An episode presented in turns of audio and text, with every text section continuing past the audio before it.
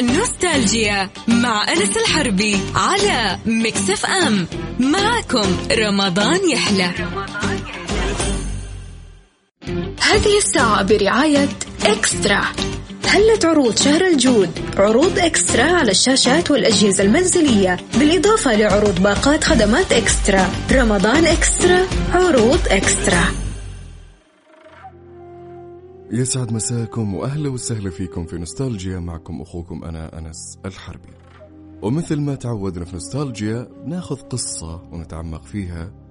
وش سوت في التاريخ، وش صنعت، وش الإنجازات اللي سوتها. اليوم عندنا قصة حياة أبو بكر الرازي اللي يلقب بجالينوس العرب. انشهر عن أبو بكر الرازي أنه كان من الأطباء واتقن كذا حاجة كعادة العلماء. المسلمين قديما أنهم يدرسون كذا حاجة. ما يتخصص بمجال معين إلا جنبه مجالات أخرى يتقنها ويصدر الكتب والأبحاث فيها. ناخذ شوي نبذة عن حياة أبو بكر الرازي. هو أبو بكر محمد بن يحيى بن زكريا الرازي. ولد في مدينة الري وهي مدينة قريبة من طهران حاليا. ولد سنة 230 للهجرة. وكان أبو زكريا محمد يشتغل في الصياغة اللي هي يصوغ المجوهرات والذهب وهالأشياء. وكعادة أي طفل مسلم زمان يعني كان عندهم ستاندر يعني. أنت في هالعمر لازم تحفظ القرآن والفقه. فحفظ الرازي القرآن وهو عمره عشر سنوات. وكان ماهر جدا في الحساب. وكما جرت العادة أنه أي شخصية نذكرها ما لها تفاصيل أو تفاصيل طفولتها غامضة. يعني هالمرحلة في كتب التاريخ ما هي معروفة كثير واللي توصل أغلبها تكون ملفقة أو مكذوبة أو يعني مؤلفة. فغالبا مراحل الطفولة لهالشخصيات تكون غامضة. من وصل الرازي عمره عشرين سنة ناداه أبوه عشان يشتغل معاه في الصياغة. فاستجاب الرازي وراح يشتغل مع أبوه. وفي الليل يروح لصديق أبوه الصيدلاني في المستشفى التابع لمدينة الري فدرس الطب على يدين هالشخص. وجلس عشر سنين إلين بدأ يشتهر الرازي في الطب. تعمق كثير جدا في مجال الطب. وبعد ما انتهى الرازي من دراسة الطب في مدينة الري سافر إلى مدينة بغداد. وصدف أن الخليفة المعتضد بالله كان يبي يبني مستشفى متطورة شوي في مدينة بغداد. فجمع كل العلماء والأطباء عشان يختار مين يترأس أو مين يشرف على هالبناء. فكان عدد هالعلماء والأطباء مئة شخص وكان من ضمنهم الرازي.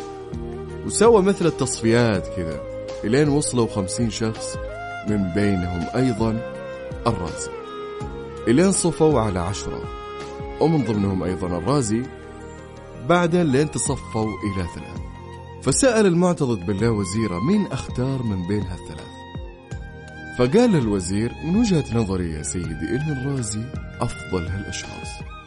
وجدا إنسان متمرس في هالمجال فاختار المعتضد بالله الرازي. وقال له أبيك تبحث لي عن المكان المناسب في بغداد لبناء هالمستشفى. فراح الرازي البيت وجلس يفكر ويفكر فاختارت في باله فكرة. وهالفكرة يا جماعة الخير بقيت تستخدم بعد وفاته لمدة طويلة جدا. وهو أن يجيب قطعة لحم كبيرة ويقطعها إلى قطع صغيرة. بعدين ياخذ هالقطع ويوزعها في أماكن بعيدة. فجاء فتيان وأعطى كل فتى قطعة لحم وقال لهم كل واحد فيكم يحط القطعة في المكان الفلاني. وكان مخطط الرازي إنه ينتظر أيام ويشوف إيش يصير على قطعة اللحم. وفعلا بعد ما أرسل الرازي الفتيان لمناطق متفرقة بقطعة اللحم بدأ يروح يسجل الملاحظات يروح للقطعة الفلانية في المنطقة الفلانية ويسجل عليها ملاحظات. ويشوف إنه إيش صار على مراحل التعفن اللي في اللحم. ولاحظ إنه في قطعة لحم من بين هالقطع التعفن فيها بطيء جدا وما خربت كثير. فقال بس هذا هو مكان المستشفى. فراح للخليفة وحدد هالمكان لبناء المستشفى. فكانت هالمستشفى من أحدث المستشفيات في العالم في ذلك الوقت. يوجد فيها أجنحة خاصة بالرجال وثانية بالنساء والأطفال وكبار السن. وكان مزود بأحدث على ما يقال التقنيات في ذاك الوقت. وكان في مكان في المستشفى يتعلم فيه التلامذة الطب. وكان الرازي يجتمع بالتلاميذ والمساعدين والأطباء للتشاور في الحالات المرضية وتشخيصها. فيبدأ التشخيص من عند التلامذة فإن عجزوا يروحون للمساعدين وإن عجزوا ينتقلون للأطباء وإن عجزوا الأطباء يرجعون للرازي. فيتولى الرازي بنفسه التشخيص والعلاج وتحديد المظاهر والأعراض وطرق العلاج لهالأمراض. كان شخصية جدا عظيمة يعني انشهرت في الطب يعني الناس اللي انشهرت في الطب زي ابن سينا الفارابي وغيرهم إن شاء الله بإذن الله الحلقات القادمة بنتكلم عن هالشخصيات. طيب إيش رأيكم؟ نروح الفاصل؟ يلا نروح الفاصل. فاصل قصير ونكمل معاكم سيرة جالينوس العرب أبو بكر الرازي. خليكم ويانا. نوستالجيا مع أنس الحربي على مكسف أم. معكم رمضان يحلى. هذه الساعة برعاية إكسترا. هلت عروض شهر الجود. عروض إكسترا على الشاشات والأجهزة المنزلية. بالإضافة لعروض باقات خدمات إكسترا. رمضان إكسترا عروض إكسترا. نوستالجيا مع أنس الحربي على مكسف أم. معكم رمضان يحلى. هذه الساعة برعاية إكسترا.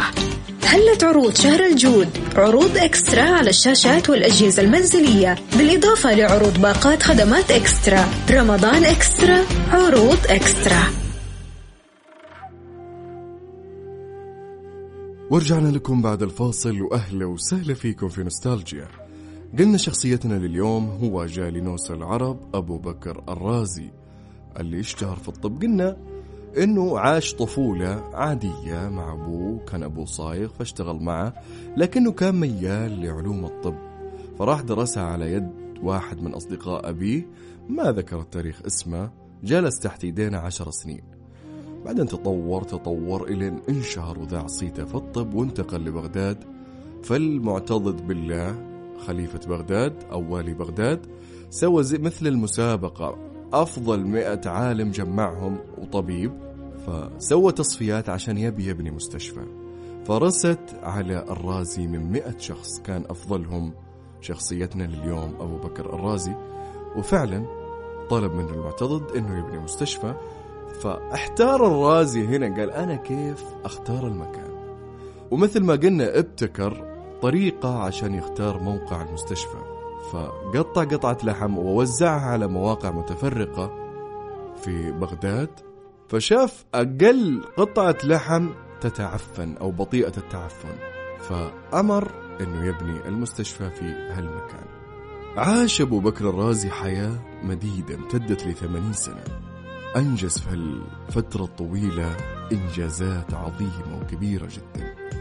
ومن أحس أبو بكر الرازي أنه قرب أجله بعد ما جاته الأمراض الكثيرة اللي تراكمت عليه مثل مرض المياه الزرقاء في عينه اللي أصابه وهو في سن الخامسة والسبعين طلب الرازي من الخليفة القاهر بالله أنه يعفيه من منصبة في المستشفى ويبي يرجع إلى مدينة الري مسقط رأسه عشان يموت بين أهله فوافق الخليفة على طلبه. وقبل خروج الرازي من بغداد قدم الرازي إلى الخليفة كتاب اسمه الحاوي في الطب. وكان فيه الكتاب 23 مجلد ضخم. فتعجب الخليفة من هالكتاب ومن ضخامته وسأله كم المدة اللي أمضيتها بهالكتاب يا أبو بكر الرازي؟ فأجاب لقد أمضيت خمسة عشر عاما من عمري في هالكتاب. جمعت فيه كل الأشياء اللي سبقوني فيها من معلومات وأضفت عليها معلومات اكتسبتها من خلال خبرتي في هالمجال وحطيتها في الكتاب. وهالكتاب يا طويل العمر ليس للعامة أبدا لأن العامة لا يستطيعون فهم هذه الرموز بداخل الكتاب ولكنه كتاب للأطباء ومرجع للأطباء في ذاك الوقت فأمر الخليفة أنه يطبع الكتاب وينشره على جميع الأطباء في ذلك الوقت في الدولة وفعلا نسخ كثير من النسخ ووزعها على الأطباء في ذلك الوقت. روح القصص من حياة الرازي ومرضاه. قدم الرازي كتاب المنصوري في الطب إلى الخليفة المنصور. فأمر المنصور الرازي بالقيام بما كتبه في كتابه. فحاول الرازي أنه يتجنب هالشيء. أن العملية هذه تحتاج كثير أدوات يا طويل العمر. فقال للمنصوري الخليفة بمدك بكل شيء باللي تحتاجه. فقام الرازي بعمل هالتجارب اللي في الكتاب اللي هي الكيميائية لكنه فشل بما كتب. عشان كذا قلنا في قصة أمس قصة جابر بن حيان أبو الكيمياء إنه لا تعتمد في الكيمياء على كتابات ومعادلات. لازم تجرب. لأنه يقول حصل مغالطات كثير وتجارب من سبقوه يعني ما كانت صحيحة. يعني حاول يجرب جابر بن حيان آه على حسب المعادلات الموجودة في الكتب فما كانت تضبط. مثل ما حصل مع الرازي الآن حاول أنه ينفذ هالتجربة ولكنها فشلت. وكمان في قصة يقال أنه هناك أمير الدولة السامانية المنصور أصيب بمرض خطير وما قدروا الأطباء في قصره أنهم يعالجونه فأشاروا عليه على طول جيبوا الرازي. اللي كان في ذاك الوقت لسه في مدينة الريم مسقط رأسه وما انتقل لبغداد. فأمر أمير الدولة السامانية إنهم يجيبون الرازي. فراحوا له في مدينة الري وقالوا له إن الأمير يبيك وفي كذا وكذا وكذا وكذا. فجاء. وهو في الطريق أرادوا المرور بنهر. يقطع بينهم وبين الطريق إلى الأمير. وكان الرازي يخاف عنده فوبيا من الموية من الغرق. فمن شاف هالنهر إنه بيقطعونه مثل السباحة وبالخيول فجاته حالة الفوبيا هذه فهرب. فمن هرب لحقوه الجنود وجابوه. وقال لهم لا تحاولون والله ما أجيكم والله ما اقطع النهر. أنا معي فوبيا. فتركوه ورجعوا إلى الأمير. فاصل صغير وراجعين خليكم ويانا. نوستالجيا مع أنس الحربي على Mix FM معكم رمضان يحلى. هذه الساعة برعاية إكسترا هلت عروض شهر الجود. عروض إكسترا على الشاشات والأجهزة المنزلية. بالإضافة لعروض باقات خدمات إكسترا. رمضان إكسترا عروض إكسترا. نوستالجيا مع أنس الحربي على Mix FM. معكم رمضان يحلى. هذه الساعة برعاية إكسترا. هلت عروض شهر الجود. عروض إكسترا على الشاشات والأجهزة المنزلية بالإضافة لعروض باقات خدمات إكسترا. رمضان إكسترا عروض إكسترا. ورجعنا لكم بعد الفاصل وأهلا وسهلا فيكم في نوستالجيا. قلنا شخصيتنا لليوم هو جالينوس العرب أبو بكر الرازي. اللي اشتهر في الطب قلنا جاته حالة الفوبيا هذه فهرب. فمن هرب لحقوه الجنود وجابوه وقال لهم لا تحاولون والله ما أجيكم والله ما اقطع النهر. أنا معي فوبيا. فتركوه ورجعوا إلى الأمير. فغضب الأمير وقال لهم جيبوه رغما عن أنفه بالغصب يجي. فذهب الجنود وأحضروا إلى الأمير. بالقوة تجي فوبيا ولا غيره غمض عيونك سوي اللي تبي نطلعك خيل نساعدك المهم إنك تجي. فراح. فقام الرازي بمعالجته بالأدوية لكن ما نفع شيء. حاول حاول حاول. ومع كثر المحاولات والاكتشافات عرف الرازي إن مرض الأمير إنه نفسي. يعني ما هو عضوي مرض نفسي. فراح للأمير وطلب منه أنه يخرج خارج المدينة. فخرج الأمير وكان الرازي قد جهز له حمام ساخن مثل الجاكوزي وجلس الأمير في هالجاكوزي. أو في هالحمام الساخن. وطلب الرازي من الجنود أنهم يروحون والحرس والخدم وكلهم. لا حد يقعد. وراح الرازي الخادمة وقال له جهز لي حصانين. وراح دخل عند الأمير وسواله جلسة تدليك وأعطاه أدوية تدفي المفاصل. بعدها خرج ولبس ملابس السفر ودخل على الأمير ومعه سيف. وقال له أنا قاتل قاتلك. فقام الأمير يصرخ. أمجنون أنت؟ فقال للرازي أنت أمرت جنودك بأخذي من بيتي غصب عشان أعالجك. ليه؟ بنتقم منك اليوم. فبدأ الأمير ينادي الجنود ولكن ما في أحد. قد خلاص صرفهم الرازي وقال لهم روحوا بيوتكم ما في ولا أحد غير الأمير والرازي. فقام الأمير خلاص قال ما في إخراج يا أنا يا أنت يا تذبحني يذبحك لكن الرازي وقلنا إن خادمه جهز له حصانين فطلع على حصانه وهرب.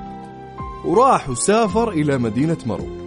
فرجع الأمير إلى قصره زعلان غاضب ثاير من الرازي. لكنه حس إنه تشافى ما عاد في شيء.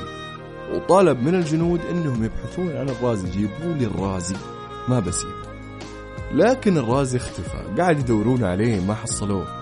وبعد أيام بعث الرازي بخادمة ومعه رسالة للأمير والحصانين اللي أخذهم من الأمير المنصور. فراح الخادم ووصل له رسالة وقال له يقول لك الرازي إن علاجك كان بيستغرق سنين طويلة جدا عشان تتعافى. لكن الرازي لجأ إلى العلاج النفسي وقرر أنه يعالجك بهالطريقة أنه يدفي مفاصلك ويحطك في موية ساخنة ويفاجئك أنه بيقتلك أو بيغتالك عشان يكون عندك ردة فعل وتتعافى. يقول لك سيد الرازي أنه ليس من الذكاء الوقوف أمامك في ذلك الوقت وتستدعيني إذا حسيت بالشفاء. فضحك المنصور كثيرا وأمر الخادم أنه يأخذ الحصانين ويعطيه مكافأة للرازي وقل للرازي تراني تشافيت وبصحة وعافية. وعلاجه نفع. وكمان زود على هالأشياء نكرمك لراتب مدى الحياة مقداره ألفي دينار ذهبي. يصله أينما كان ومئتي حمل من القمح يصلان إليه كل عام. فكانت هذه قصة من قصص علاج الرازي النفسي. يعني في ذاك الوقت ما كانوا يعرفون يعني هالطرق من العلاج لكن عرفهم بالعلاج. نروح الموقف ثاني أو قصة أخرى للرازي مع مرضاه لكن بعد الفاصل. فاصل صغير وراجعين خليكم ويانا. نوستالجيا مع أنس الحربي على مكسف أم معكم رمضان يحلى. هذه الساعة برعاية إكسترا هلت عروض شهر الجود. عروض إكسترا على الشاشات والأجهزة المنزلية. بالإضافة لعروض باقات خدمات إكسترا. رمضان إكسترا عروض إكسترا. نوستالجيا مع أنس الحربي على مكسف أم. معكم رمضان يحلى. هذه الساعة برعاية إكسترا. هلت عروض شهر الجود. عروض إكسترا على الشاشات والأجهزة المنزلية. بالإضافة لعروض باقات خدمات إكسترا. رمضان إكسترا عروض إكسترا. ورجعنا لكم بعد الفاصل. وهلا وسهلا فيكم في نوستالجيا. قصتنا لليوم هي عن شخصية أبو بكر الرازي جيلانوس العرب. شخصية عظيمة وصلت مراحل عظيمة في الطب في العلاج النفسي وفي يعني ابتكر أشياء جدا كثير في مجال الطب. قلنا بنقول رواية ثانية حصلت له مع مرضاه. بعد ما روينا اللي صار له مع الخليفة المنصور بعد ما عالجه. يعني هو عارف ضربة حظ اللي سواها. قال خلنا هاجمه بالسيف أخوفه. واهرب لا تعالج استدعاني. ولو ما تعالج أنا بعيد عنه ولا أدري عنه. لكن في النهاية تعالج الأمير وقلنا صرف له راتب مدى الحياة صرف له غذاء أو قمح سنويا يوصل له فين ما كان. نروح الرواية الثانية. يروى أن غلام جاء إلى الرازي وهو ينزف الدم أو ينف الدم من أنفه. ففحصها الرازي وأخذ يسأل عن حاله من بداية العلة وقاعد قاعد يستنتج من الفحص والإجابات اللي حصلها من هالغلام. طالب من أهل الغلام مهالة يوم لين بكرة وبعطيكم السبب فراح الرازي يفكر في هالمرض. فاكتشف إن هالغلام شرب من ماء المستنقعات وهو قادم إلى بغداد. ومن هالماء دخل في جوفة نوع من أنواع الديدان اللي تمتص الدم. وهذا هو السبب بالمرض. فراح الرازي اليوم الثاني وطلب من هالمريض قال له هلا أكلوا كثير من الطحالب حتى تمتلئ معدته. ثم جعلوه يقذف ما أكله من الطحالب. وفعلا الغلام أكلوه هالة طحالب لين امتلت معدته.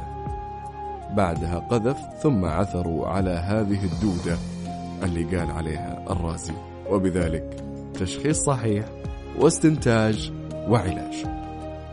للرازي كثير مؤلفات ألف أشياء كثير جدا في مختلف المجالات مو بس الطب يعني مثل ما نقول في كل حلقة أن علماء المسلمين زمان كانوا يتعمقون في كذا تخصص. يعني أنا مو شرط أني أكون طبيب يعني ما أكون فيلسوف. ومو شرط أني أكون فيلسوف ما أكون فاهم في الرياضيات. نذكر بعض هالمؤلفات. في كتب الطب كتب الحاوي في الطب وهو أشهر كتاب للرازي. وتم تدريس هالكتاب في أوروبا حتى القرن الرابع عشر الميلادي. وكتاب المنصوري في الطب اللي أهداه للخليفة المنصور اللي قلنا عالجه نفسيا من مرضه. وكتاب أيضا طب الفقراء وهو كتاب يبين للفقراء كيفية معالجة أنفسهم بأنفسهم بأقل التكاليف. وكتاب بعد منافع الأغذية وكتاب في صفات المستشفيات وكتب كتاب أسماه من لا يحضره الطبيب. اللي ما يكون عنده موجود طبيب يقدر يتصرف بهالكتاب. أيضا الرازي كتب في الكيمياء. منها كتاب سر الأسرار في الطب والكيمياء وله كثير كتب في الكيمياء. الرازي كان أول من قال إن الأمراض الوراثية تنتقل من الآباء للأبناء. الأمراض الوراثية هو أول من اكتشف إن الأمراض الوراثية تنتقل من الآباء إلى الأبناء. وأول من عالج الحمى باستخدام الماء البارد. وأبتكر أيضا الطب النفسي. وبعد يا جماعة هو أول من استعمل خيوط لخياطة الجروح من أمعاء حيوان لأنها تتآكل بعد ما يلتئم الجرح. هو أول من كتب مقالات خاصة ودقيقة في طب الرضع والأطفال. وهو أول بعد من اكتشف أثر الضوء على حدقة العين. وخذوا هذه يا جماعة كمان. هو أول شخص في التاريخ حضر الجبس واستخدمه في تجبير العظام بعد ما يخلطه بالبيض. ليومنا هذا الجبس في تجبير العظام. أنا أتمنى يا جماعة أن الكل يعني بعد كل قصة تسمعونها روحوا للكتب لها الشخصية اقروا فيها. اقروا. المؤلفات بعض المؤلفات موجودة إلى الآن. حتحصلون أشياء كثير جدا كثير جدا. يعني زي ما تكلمنا عن جابر بن حيان هو أول شخص قام بصنع مادة تخلي الأقمشة مضادة للبلل. وهو أول من صنع طلاء يخلي الخشب ما ينحرق. وهو أول من صنع طلاء يخلي الحديد ما يصدى فهذه الأشياء إحنا تونا نسمع بها يعني قبل فترة قريبة نسمع بهالأشياء وهالأشياء هي من 1200 سنة. فلو إحنا نقرأ شوي كان أدخلنا هالعلوم علينا قبل لا تجينا من برا. توفي أبو بكر الرازي سنة 310 للهجرة. كان يطلق عليه إمام الطب العربي. وأكبر أطباء العصور الوسطى. وقيل فيه أيضا كان الطب معدوما فأحياه الرازي وكان متفرقا فجمع.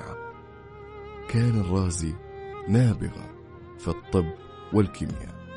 وقصة وفاته إنه قلنا بعد إنه نوى خلاص يرجع لمسقط رأسه أقام له المستشفى حفل ضخم جدا تقديرا لهالجهود. فقام الرازي في آخر أيام حياته قام يعطي النصائح للأطباء والمساعدين سووا كذا وافعلوا كذا واقروا كذا وارجعوا كذا بعدها غادر رازي بغداد متجها إلى مدينة الري من دخل مدينة الري ما طول فيها. وتوفي رحمة الله عليه مثل ما قلنا سنة 310 للهجرة. كان الناس يقولون لقد خسر العالم طبيبا لا يستغنى عنه. كان من أشهر الأطباء في العصور الوسطى. العصور الوسطى شهدت بما يسمى العصور المظلمة لأوروبا والممالك الغربية. فكنا إحنا في عز وفي حداثة وفي رقي بسبب هالأشخاص. فيحق لنا إن نتكلم عنهم يحق لنا إن نفخر فيهم يحق لنا إن نقول إن معظم العلوم في التاريخ وصلت من هالأشخاص. معظم التطور اللي إحنا فيه كان أساسه هالأشخاص. ونعيد ونقول من ليس له ماضي ليس له حاضر أو مستقبل.